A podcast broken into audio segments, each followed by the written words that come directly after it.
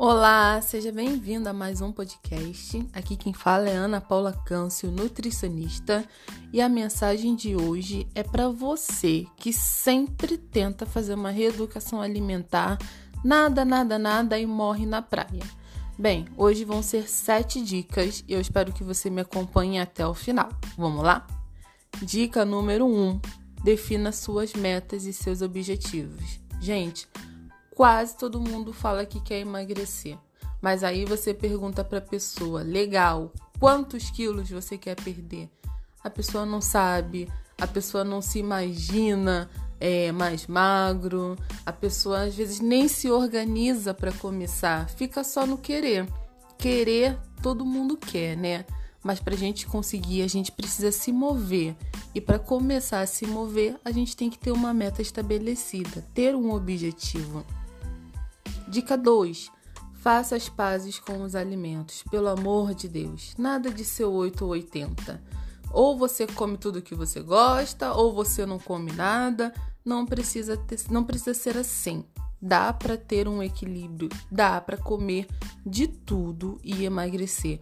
Não existe alimento ruim, não existe alimento errado, não existe gordice, não existe jacada. Primeiro, você tem que desconstruir esta ideia. O mais importante é você comer de forma consciente. Um exemplo que eu vou dar: hambúrguer. Gente, não tem problema nenhum em comer hambúrguer. A questão é, qual é a qualidade desse hambúrguer? É um hambúrguer de podrão? Ou é um hambúrguer feito com carne, com qualidade, com um bom pão? Os dois são hambúrgueres, só que estão em patamares diferentes. E aí, eu já entro na dica 3, que é comer a comida de verdade e fazer as trocas inteligentes. Esse exemplo que eu dei do hambúrguer é praticamente perfeito, porque um hambúrguer é aquele congelado, cheio de gordura, cheio de conservante, e o outro é feito com carne. Você pode colocar um cominho, pode usar cebola, usar temperos naturais. Então, comece a fazer trocas inteligentes. Dica 4. Começa a ler os rótulos dos alimentos. Você não precisa ser expert, não precisa cursar nutrição para saber ler rótulo. Começa lendo a lista. O primeiro ingrediente é o que mais tem ali naquela comida. Se o primeiro ingrediente é açúcar, você já sabe que o que mais tem ali, o que você mais vai estar consumindo é açúcar. Olha também a validade, começa a ver as informações nutricionais, vai se familiarizando, ok? Dica 5, se organiza para fazer as suas compras, organiza a sua geladeira. Eu sempre falo isso para paciente. Tenha à mão o que é preciso estar à mão. A pessoa quer emagrecer, aí compra chocolate, compra biscoito recheado, aí compra iogurte de chocolate, aí compra calda, aí compra brownie, aí compra um monte de coisa.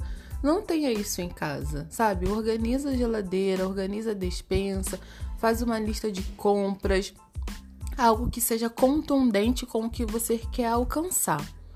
Dica 6, tenha o hábito de cozinhar. Gente, é muito bom cozinhar. Eu tive uma época que eu detestava cozinhar e isso mudou quando eu comecei a entender o que significava eu fazer a minha comida, eu escolher os meus alimentos, a confiança e a segurança alimentar que isso significa dentro de casa. Dica 7, última dica, tá? Tenha um estilo de vida saudável. A alimentação saudável, ela anda com um estilo de vida saudável. Isso inclui ouvir uma música que te agrada, higiene, amizades, música, cuidado com quem você conversa, sobre o que você conversa.